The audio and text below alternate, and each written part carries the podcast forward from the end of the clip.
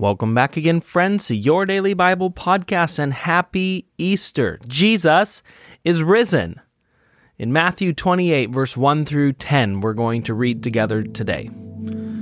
After the Sabbath, at dawn, on the first day of the week, Mary Magdalene and the other Mary went to look at the tomb. There was a violent earthquake, for an angel of the Lord came down from heaven and going to the tomb, rolled back the stone and sat on it. His appearance was like lightning, and his clothes were white as snow.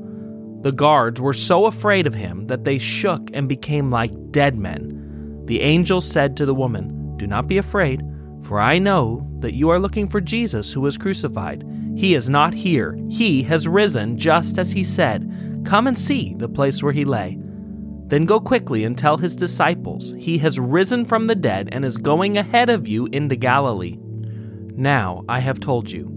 So the woman hurried away from the tomb, afraid, yet filled with joy, and ran to tell his disciples.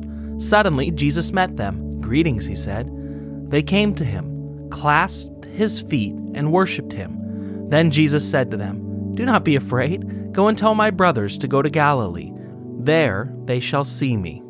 Okay, amen. So, if you've been following along in the story, Jesus, the Son of God, the Messiah, the King of Kings and the Lord of Lords, is nailed to a cross, shockingly, put to death at human hands. But death could not hold him. Jesus, the pure, spotless Lamb of God, who had never committed a sin, who had never broken or even bent a single commandment from the Lord, is raised to life from death, just as he said he would be. Jesus has defeated death. Jesus has broken the curse between God and mankind. Jesus took our sin upon him on the cross, suffered and died as a sacrifice for our sin. Then, going into the tomb, he was dead, and then he defeated death once and for all, raising to life again, thus proving that God accepted the payment for our sins, that the check cleared the bank, that Jesus wrote a check to pay for the sin of all of humanity, and the check cleared the bank on the third day, and Jesus rose again from the dead. Romans 4:25 says this, he was delivered over to death for our sins and was raised to life for our justification. We have been justified, we have been made right, we have been forgiven, we have been made righteous all because of the precious blood of Jesus Christ spilt on the cross and then him in power raising to life from the dead. We now, friends, have also been given the gift of life through Jesus Christ, victory over death. Our lives will not end with death. For those of us who are in Christ Jesus, we will be raised up again to everlasting life with Christ.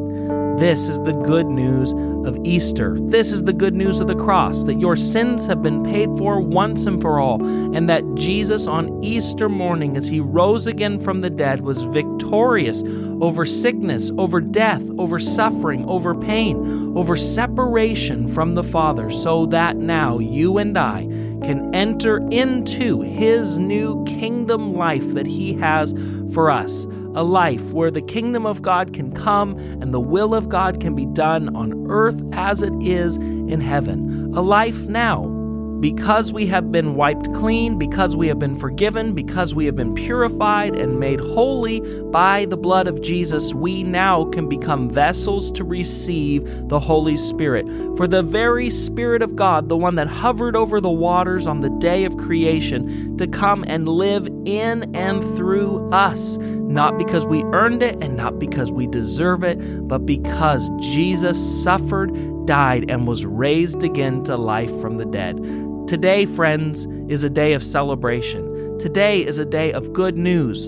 Today is the day where our relationship has been reconciled to God, and on Easter we celebrate this wonderful miracle. Let's pray.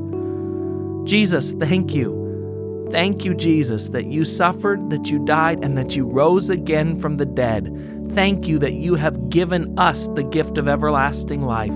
And thank you that we don't have to wait until we die to begin to experience your kingdom everlasting life today. That today your spirit is alive in us. Your power, your work is here today with us. So we thank you, God. We thank you that all of this was made possible by you that you loved us, that you chose us, that you died for us, and that you rose again from the dead. We celebrate you and praise you today. In Jesus' name, amen.